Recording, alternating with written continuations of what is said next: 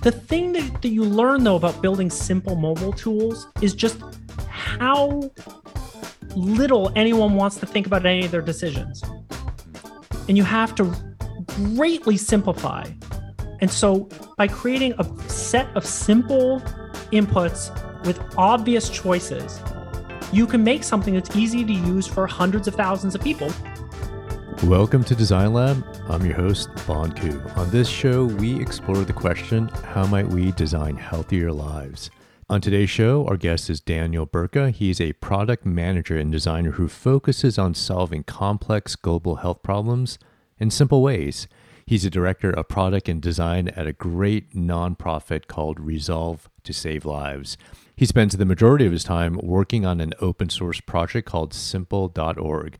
Simple used by thousands of hospitals in India, Bangladesh, and Ethiopia to manage about 1 million patients with hypertension.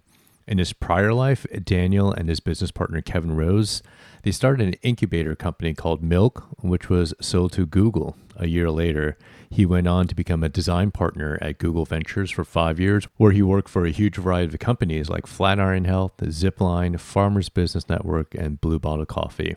This year, Daniel also started the open source Health Icons project to provide free icons to healthcare projects around the world. Check it out at healthicons.org. This past week, we got some amazing news. We found out that we made Fast Company's list of the nine best podcasts to make you more creative. I was shocked. We started this podcast literally a year ago today. My producer, Rob Puglisi, and I started this as a pandemic hobby. We don't make any money off of this podcast, but we really wanted to explore the question of how might we design healthier lives and bring on amazing guests and tap into their brains. Thank you for listening and supporting us. The way that you do it is to tell others about this podcast, and you've been doing that, and to subscribe, and more importantly, to rate us on Apple Podcasts and leave a comment. That is the way for others to find out about what we're about. So, thank you. Thank you for supporting. Thank you for helping us to make that amazing list. I know you're going to enjoy my conversation with uh, Daniel Burka. I had such a good time talking to him.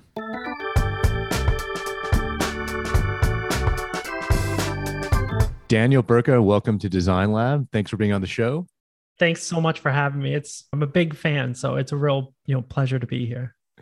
So you grew up in the idyllic place of Prince Edward Island in Canada, and I heard you started a design agency in high school doing my research. That is so crazy. How did that happen? Tell us about that. So I grew up in a rural place in Canada. So I grew up outside of a place named Charlottetown, Prince Edward Island. So Charlottetown's only 35,000 people and I didn't even grow up in the city. I was one of the country kids. And I was really lucky in high school to have this great graphic arts teacher named Barbara Bovaird.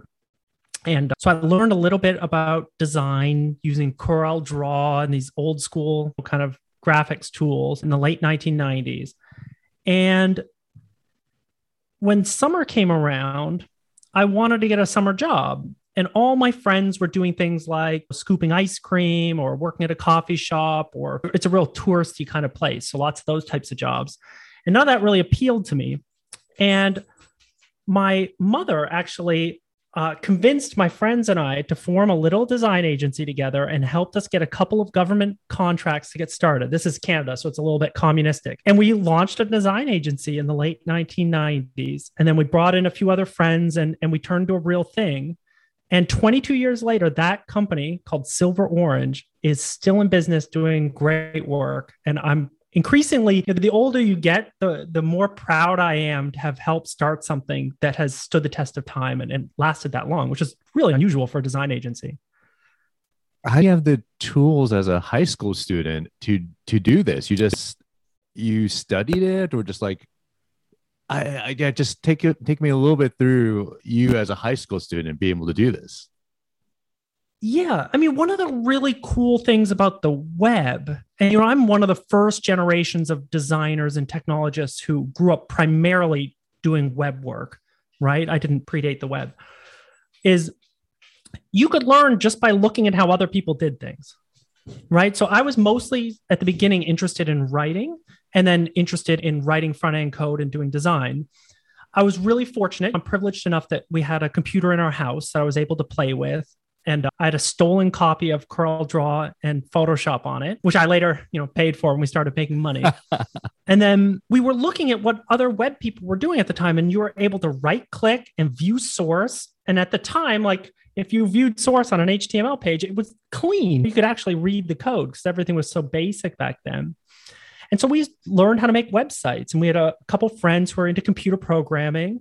And so we built these really basic dynamic websites using Cold Fusion and Microsoft Access as the database, who I think some of your listeners will, will nod along to this is some old school web development. But we really learned the basics and we were really lucky. We were actually the first few projects were digitizing museum collections. So we worked with this museum that was this is going to sound ridiculous. It was the history of the potato museum because it's a big potato growing region and it has a 20 foot potato outside the front door. And we helped to take all their photography and all the great writing they had in the museum and make a website for them. And then the next summer, we did another museum and we worked with this fisheries museum on digitizing their collection. And it worked really well. We managed to learn a lot of things. And then we started getting corporate clients and starting to learn to run like a real company. I love that. So you made this jump from potatoes to Silicon Valley. You work at some small companies like Google or something like that. And then a couple of years ago, you made a jump into global health. So you're the director of product and design at a nonprofit called Resolve to Save Lives. And your current project, you're working on something called simple.org. So, what is uh, simple.org? So I work with the former director of the Centers for Disease Control under President Obama, this guy named Dr. Tom Frieden. When Tom left the CDC, he decided to focus on two things epidemic preparedness, which obviously was prescient, but probably should have started a little earlier. And the other is cardiovascular health. And we're focused primarily on hypertension.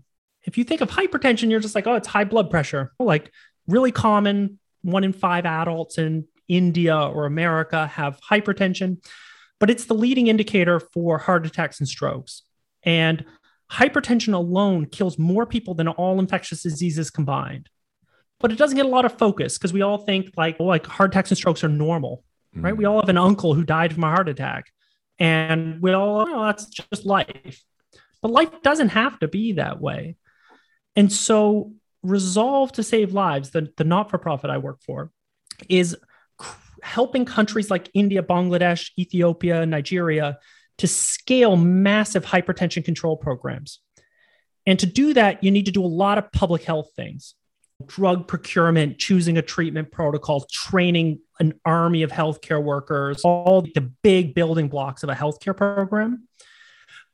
But in the end, you need a system of record. So you're able to see what's working and what's not working and where things aren't working and not working. And typically, for an NCD program, a non communicable disease program, mm-hmm. are done on paper. It's really slow feedback loops and really difficult to manage at scale. And you're talking about millions of patients. So, Tom pitched me when I was still at Google with this idea, and I left to join him to create a digital record system that's used by healthcare workers in low and middle income countries to record a longitudinal record of patients with hypertension to drive feedback loops into a huge public health program so you can manage the program. How did you make that jump? Google Ventures is like a sexy thing. You're investing in like cool companies that are going to change uh, the face of the planet and then you're like i want to build electronic record system for hypertension which does not sound as sexy it, it's cool to me. I was like, we need that so much. And what compelled you to to do that? Um, it's it's a little hard to answer this without sounding sanctimonious, so I'm not going to try. And obviously, I've got a lot of privilege to be able to leave a very well paying job and, and to do this. But basically, I was working in venture capital, the, the near the top end of venture capital, and there's a huge amount of money sloshing around right? We were investing about half a billion dollars every year into startups. And when you do that, you make lots of money. Like I, it was a great job. It was cushy. It was comfortable. You get to work with really interesting startups, including a lot of healthcare startups. We were doing about half of our money into healthcare startups. And I see a lot of people, including my friends, who are staying in the game in Silicon Valley because it's comfortable, because it's interesting and challenging. Mm-hmm. But I'm in this place where I can wake up in the morning and do anything. It's it's really lucky. I'm I want to be very aware that this is a very fortunate position to be in. But when you can wake up in the morning and do anything, like, do I want to churn at the wheel of capitalism and make more money? That's, you know, not really what drives me. And Tom, when I met Dr. Frieden through one of the CEOs in the Google Ventures portfolio, mm-hmm. Tom pitched me and he said, Our goal is to save 100 million lives in 30 years from cardiovascular disease and to help prevent epidemics. And you hear a lot of ambitious shit when you're in Silicon Valley. yeah. And then you hear this and you're like, it's extremely ambitious and it's not just for wealthy people. Right? This isn't making cool yeah. widgets for that rich people can buy. This is trying to scale enormous health programs.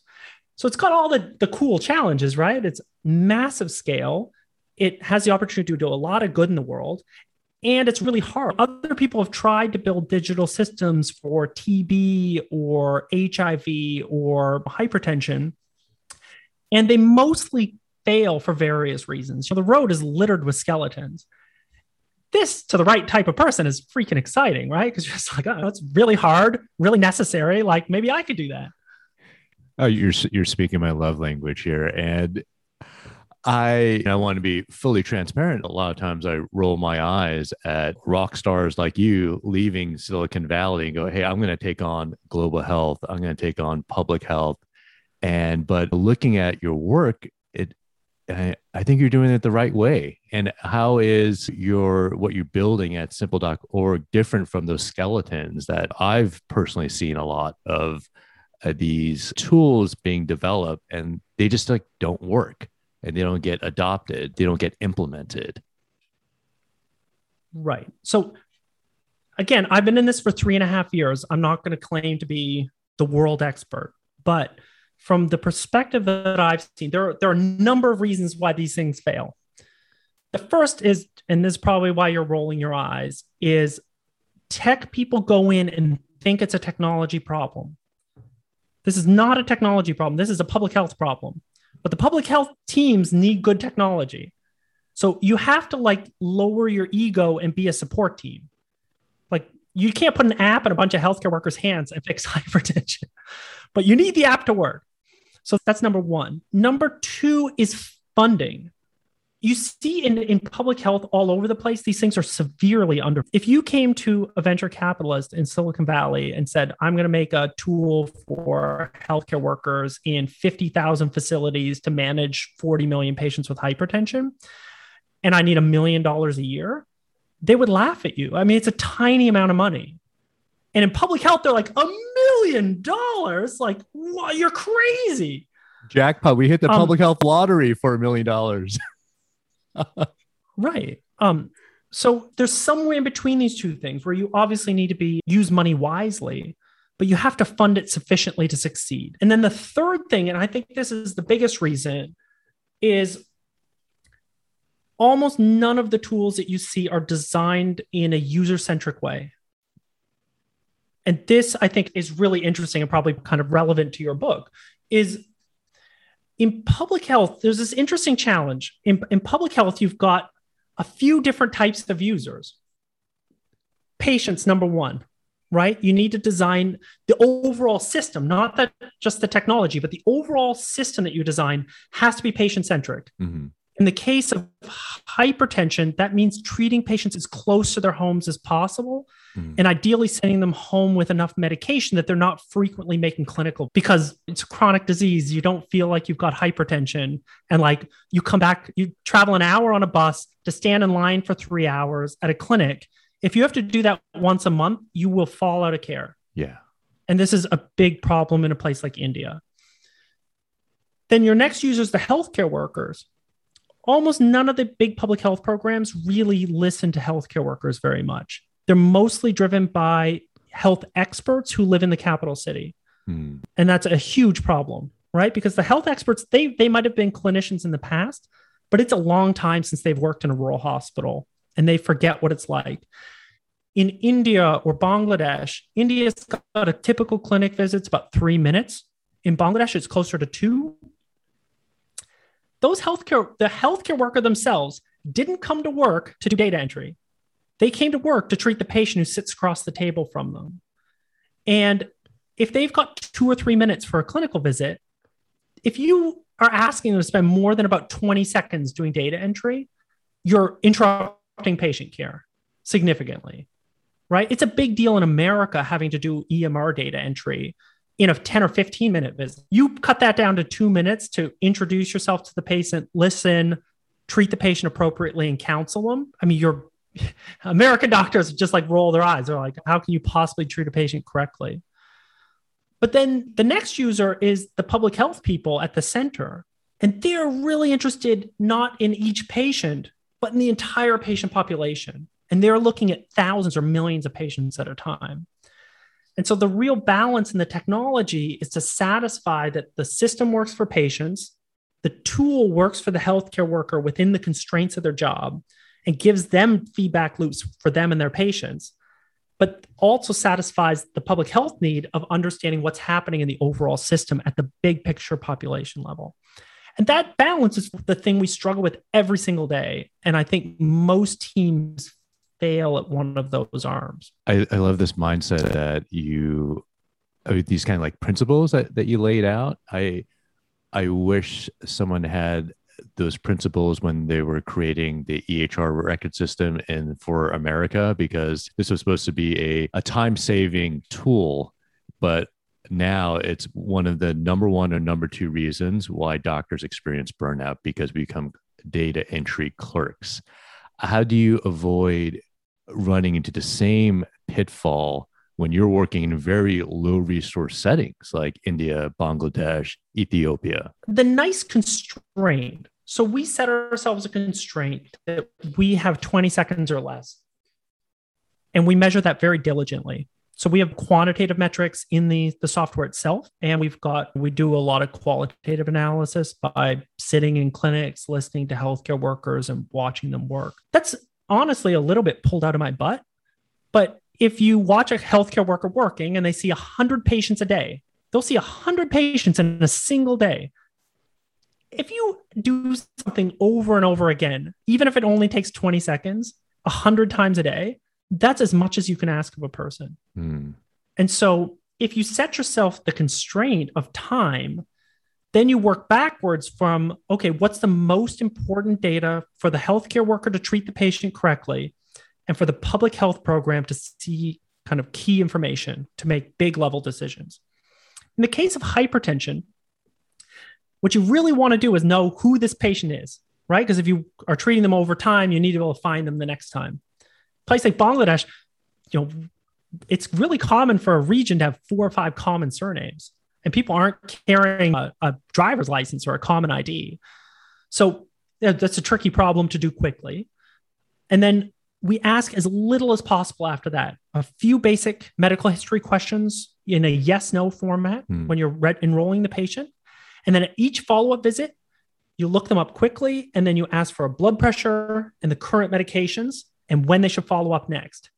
With that information, we can drive the entire program. But what we see is a lot of public health programs, they ask interesting questions. Well, wouldn't it be nice to know X? Wouldn't it be interesting if we could graph Y? F that. I don't want any interesting things. I want only the most required things, or else healthcare workers will just stop using it or yeah. they'll enter dummy data and then you've got garbage in, garbage out. I'm feeling so guilty because as a researcher, I'm thinking, oh, yeah, can we just add on a couple more questions? Because this will make an amazing research study if, if we can do that. But if you multiply those couple of questions into the intake form on the app, it's going to add, it may only add a, a couple of seconds, but over time, it's hours, days, weeks of unnecessary clerical, clerical data entry for frontline workers. That's absolutely true.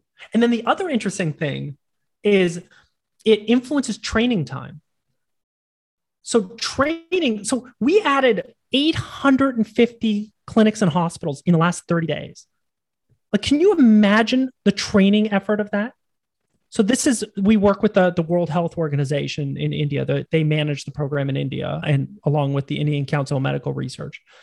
And they trained in 850 facilities in 30 days.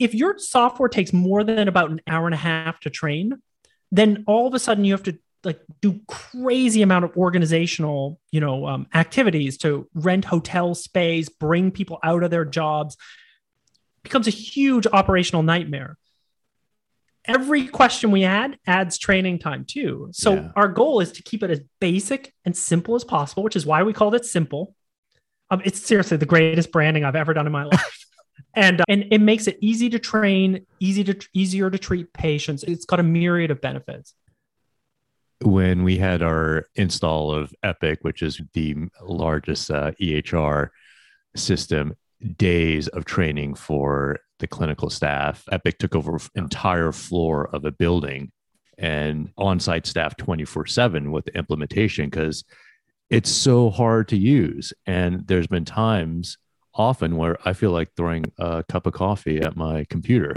because it's so difficult to use. But I, I hear what you're saying because the, the, I think we underestimate the the hours and just uh, trauma from going through these training of, of implementing these new tools and you're doing it at such scale like i don't understand how that scale is so big like how are you able to do that because it, it, just it's mind boggling i mean every state in india is essentially a country we're in a few states we're expanding to every district in west bengal 90 million people in west bengal we're expanding across Bangladesh right now. There's 160 million people in this tiny little country. It's the most densely populated country in the world.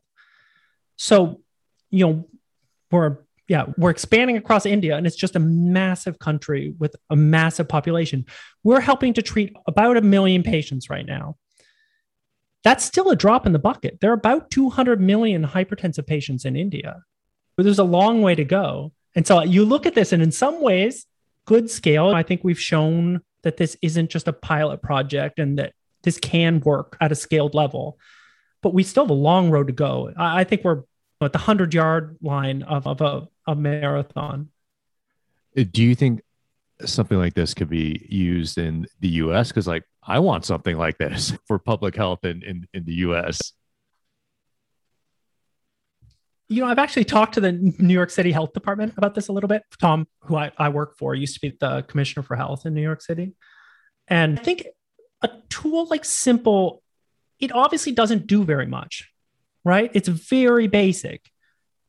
But if you are running an NCD program in the community, which is where we should be running non communicable disease programs for, especially for hypertension and diabetes, I think a tool like Simple, if you made it HIPAA compliant and, and focused on some of the, the data privacy issues, could be very appropriate because you could run a clinic in a church basement, for instance, once a month, run a have a, a registered nurse mm-hmm. run a, a clinic in a church basement, the parishioners' blood pressures and sugars, distribute medications.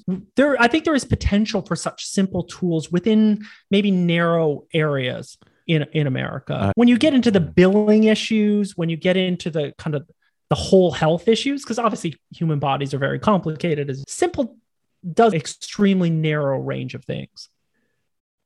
I wish I had something like this in what I've been working on the past year. I've been part of a team working with the city of Philadelphia running mobile uh, vaccine and testing sites in the city of Philadelphia. So we've tested over uh, 10,000 Philadelphians. We've delivered about 3,500 vaccines literally in parking lots of churches, on the streets, in schools. But it is a pain to set up these mobile clinics. You would think it's simple of like, hey, we're just giving someone a vaccine who is not vaccinated. But what we actually have to do is we have to set up uh, Epic. So we have to bring computers, laptops. We have to set up a mobile like Wi-Fi station. So these specific computers that are that are supplied by the hospital can use it.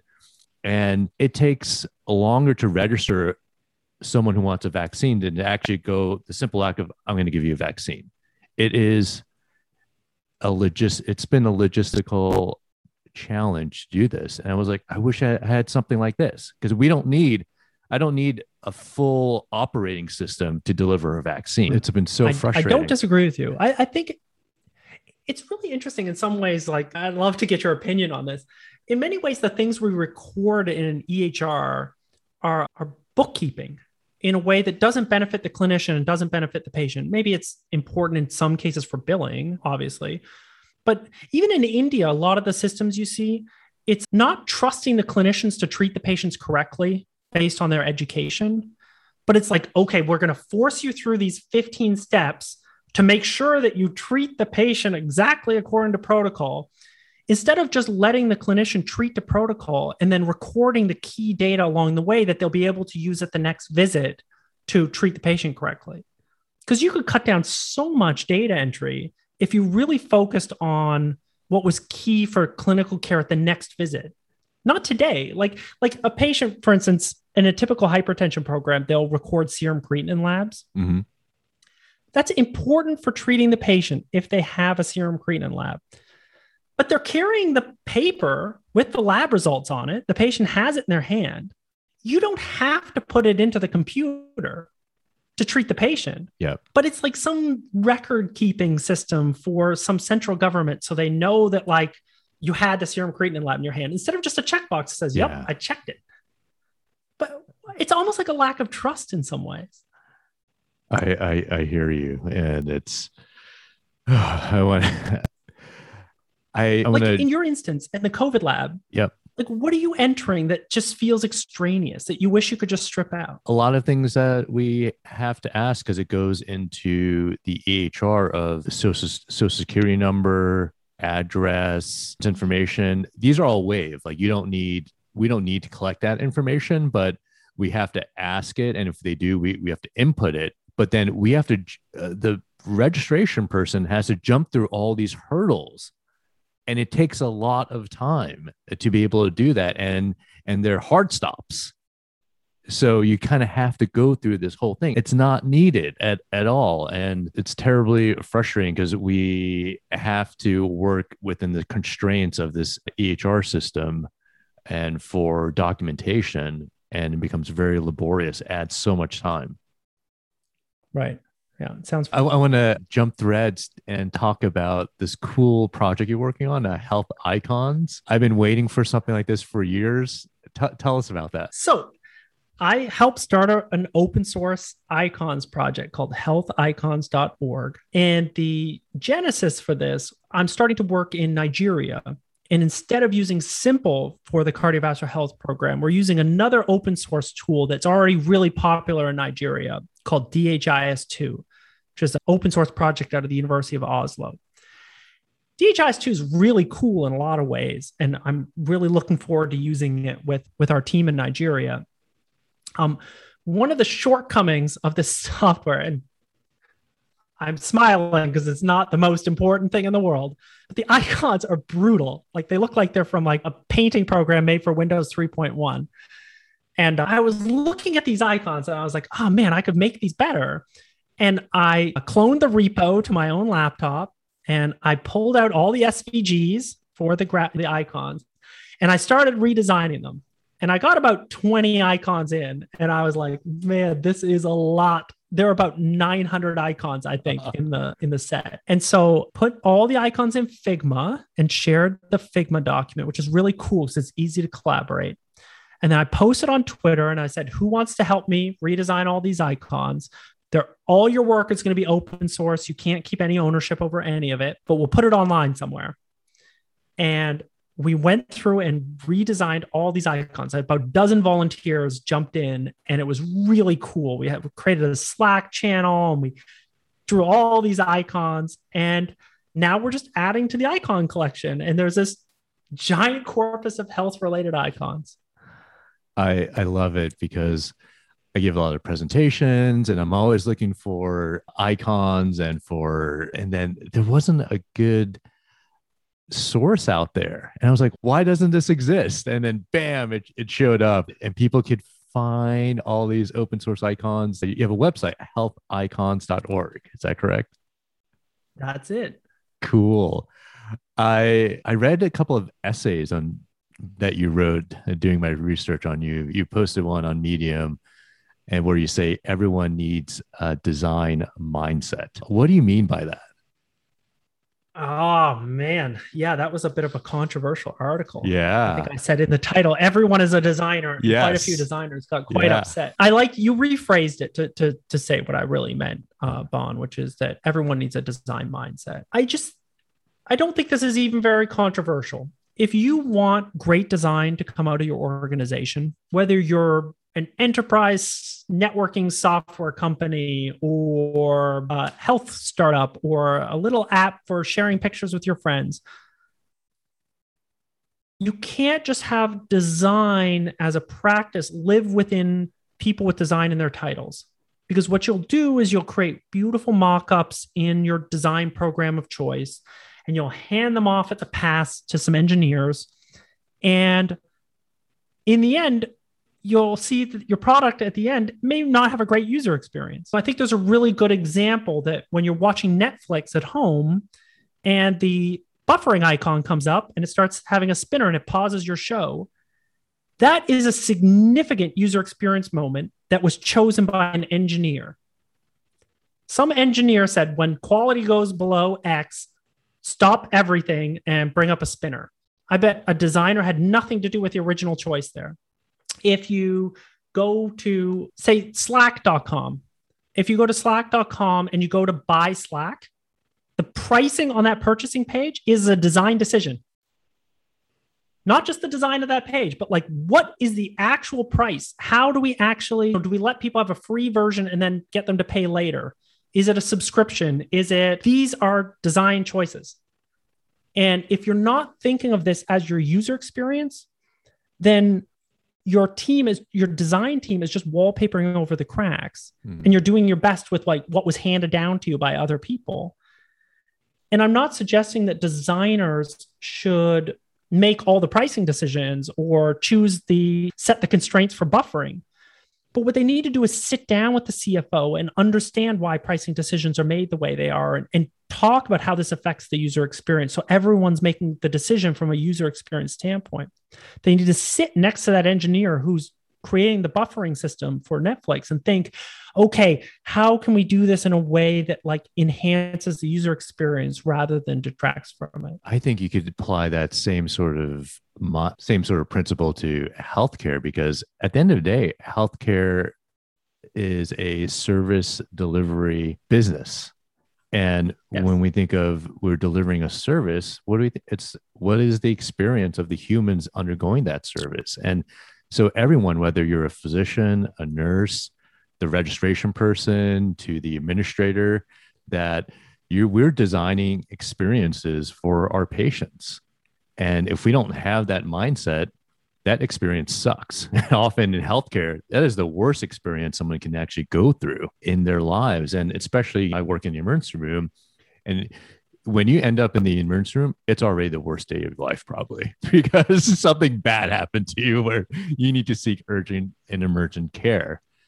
And I don't think we have, I, I wish we had this mindset of like, well, how can we deliver uh, that best experience for uh, that human who's suffering? And that everyone has that sort of mindset.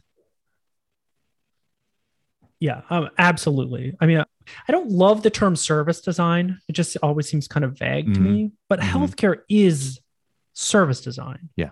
And I think so few people remember what it's like to come in the door of the ER when you don't know what's happening, who you should be talking to, how to find a glass of water for your suffering relative.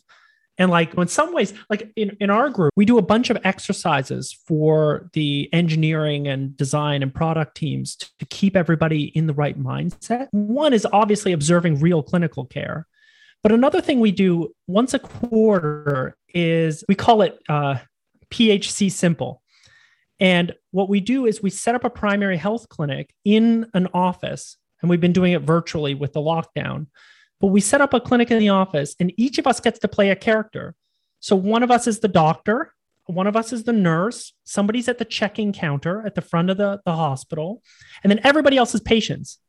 And we create a long line of patients because that's really typical in India. And we even tell a few people just to be jerks and like complain about the long line and how long they're waiting. And then you get a sense when you're trying to take someone's blood pressure and write down their information and document information in the app, you get a sense that like no one is only caring about the software. The software is one small part of an overall experience. And the healthcare worker is like burdened with juggling the phone and the papers and like the page trying to pay attention to the patients the the information needs to get from this place to the next place. And it's a nice kind of safe environment where obviously patients can't aren't real patients aren't involved where we get to like understand this. And i'd love to see in an er for instance that like a couple of times a year like they should roll you in on a stretcher with like a broken hip and say you're a 90 year old man with a broken hip and like your family's with you like what's this experience like? They just parked you in the hallway and you're waiting for an ER doc, like, but you don't know how long for, like, and you get you get a much better sense to remember what it's like to come in that door for the first time. It's so hard to remember what it's like to be the first time in an experience once you're you've been through it a thousand times. So hard. I, I love that empathy building exercise. That that's great. It's so hard to put myself in the shoes of my patients because I'm in chaos every day and I almost have the script when I see patients. I go, I'm really sorry that you've had to wait for so long. I have no idea how they how much they waited.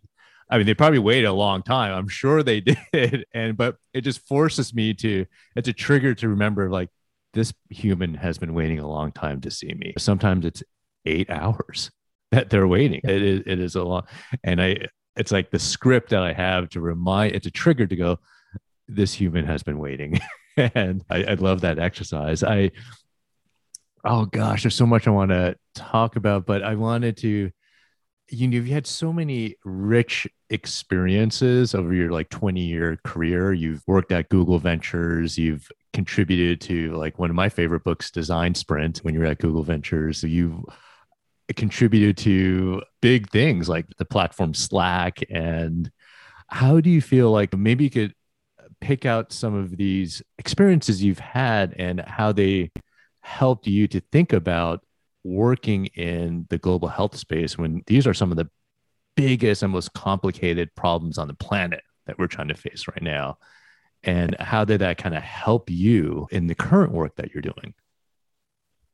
That's that's a great question. There's a few experiences that really benefited. One is I in 2004 I got to work with Mozilla on the Firefox brand, and uh, Jon Hicks, myself, and a team of other people all volunteered and worked on the Firefox brand.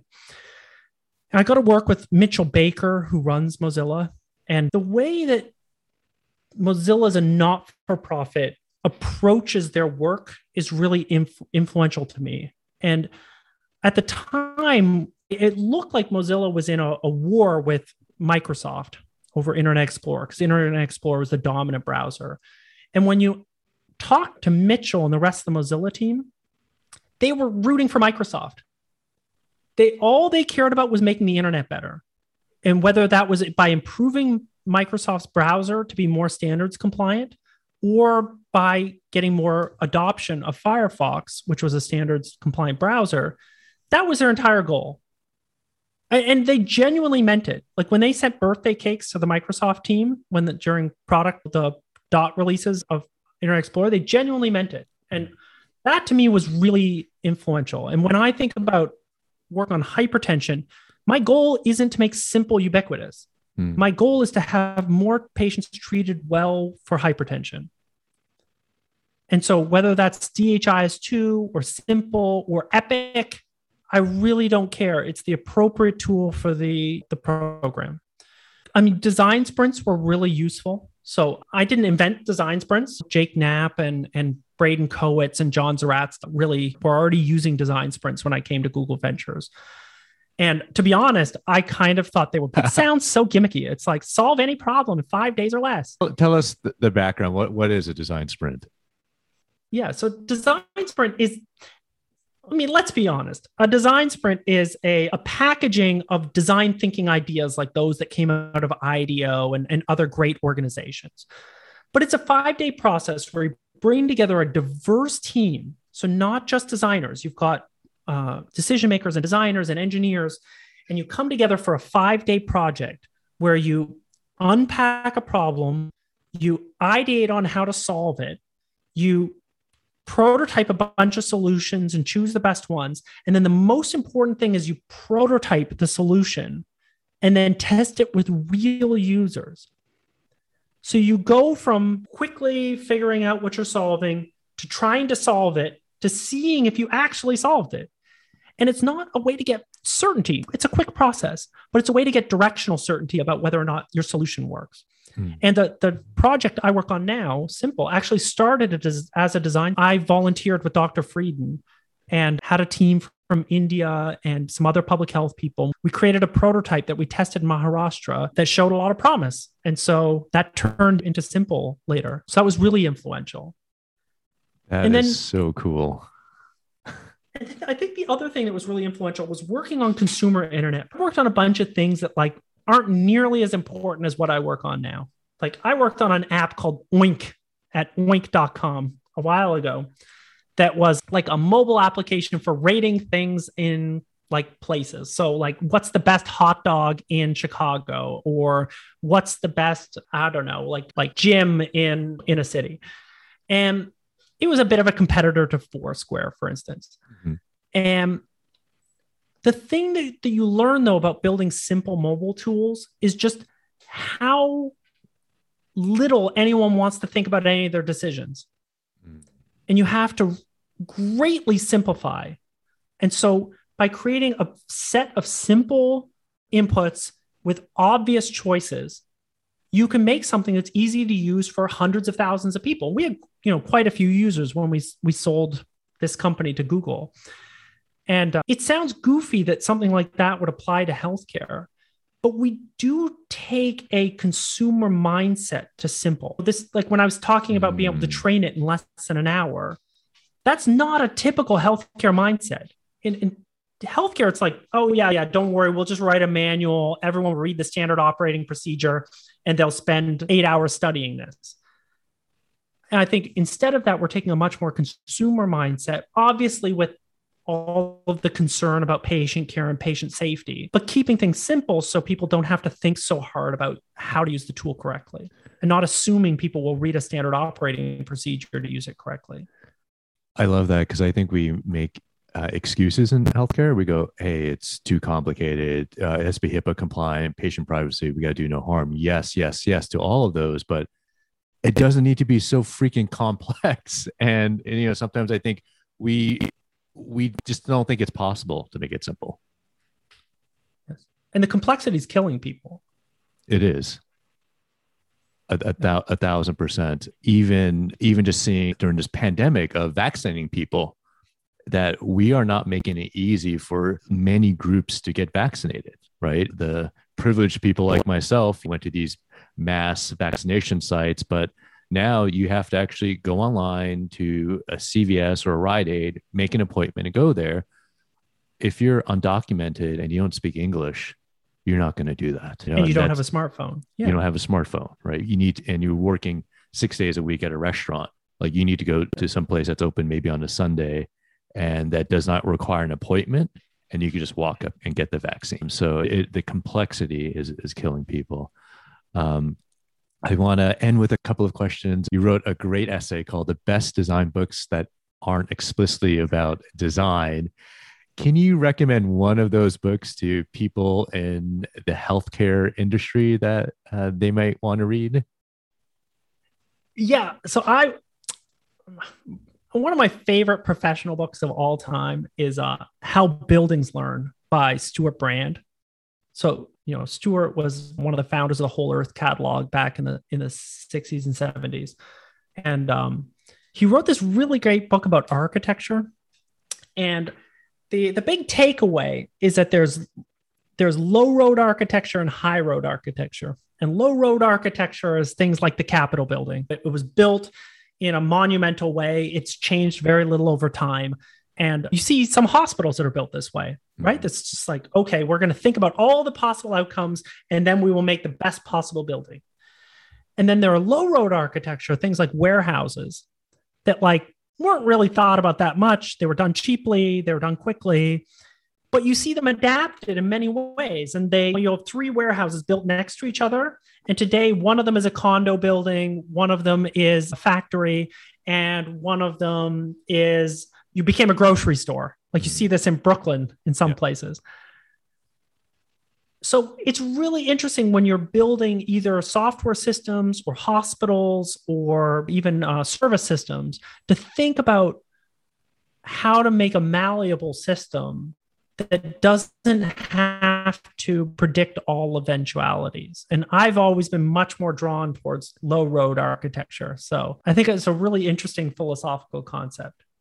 How buildings learn. I'm going to add that and buy that today. I haven't read that. So that's fascinating. I, and I should have asked you, I should have uh, prompted you for this question first. It's a little bit of a hard one to answer. So this will be our final question. Do you have some thoughts on how we can design healthier lives on uh, either personally or collectively?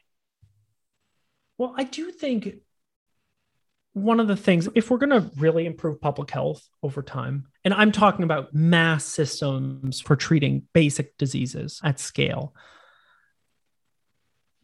I think we need what we really need to do is start building more bridges between the public health world, the clinical world, and technology. Like the bridges don't exist. Like I get asked by friends all the time who are like sick of their jobs at big Silicon Valley brands. And they're like, where do I go to make impact? And I'm like, man, I'm I'm very fortunate that I stumbled into meeting Dr. Frieden, but there aren't opportunities out there very much, and there's not much funding out there. And these are the problems that affect millions of people. And there's like low hanging fruit right there. And it's hard. They're big, hard problems. But the public health people don't even know like what types of talent they need to bring in. Mm the design and technology people don't know what the biggest problems are where they can have actual impact. And yeah there's just lack of knowledge on both ends of the bridge and yeah. that's something over the next decade or two that i think i'd like to spend t- some time thinking about and i think you guys are doing that a bit at the the design lab yeah. uh, which is great. When I was looking at inspiration, it was definitely some of the projects you're working on. So it's a pleasure to finally meet you. But I, I do think that's still just a giant weakness. Yeah. It's weak in America and it's triply weak globally. Mm. Well, thank you for helping to build those bridges between these uh, silos. It was uh, so so great to finally connect with you, Daniel. Thanks for being on the show. Well, again, thank you so much for having me. It's been a real pleasure talking to you. You can find Daniel Burka on Twitter and Instagram. His handle is at DBURKA. And reach out to me by Twitter and Instagram. I can be found on Twitter at BONKU, on Instagram at DRBONKU. And remember to rate us on Apple Podcasts. The Design Lab was produced by Rob Puglisi. Our theme music was created by Emmanuel Houston, and our cover design by Eden Liu. We will see you next week.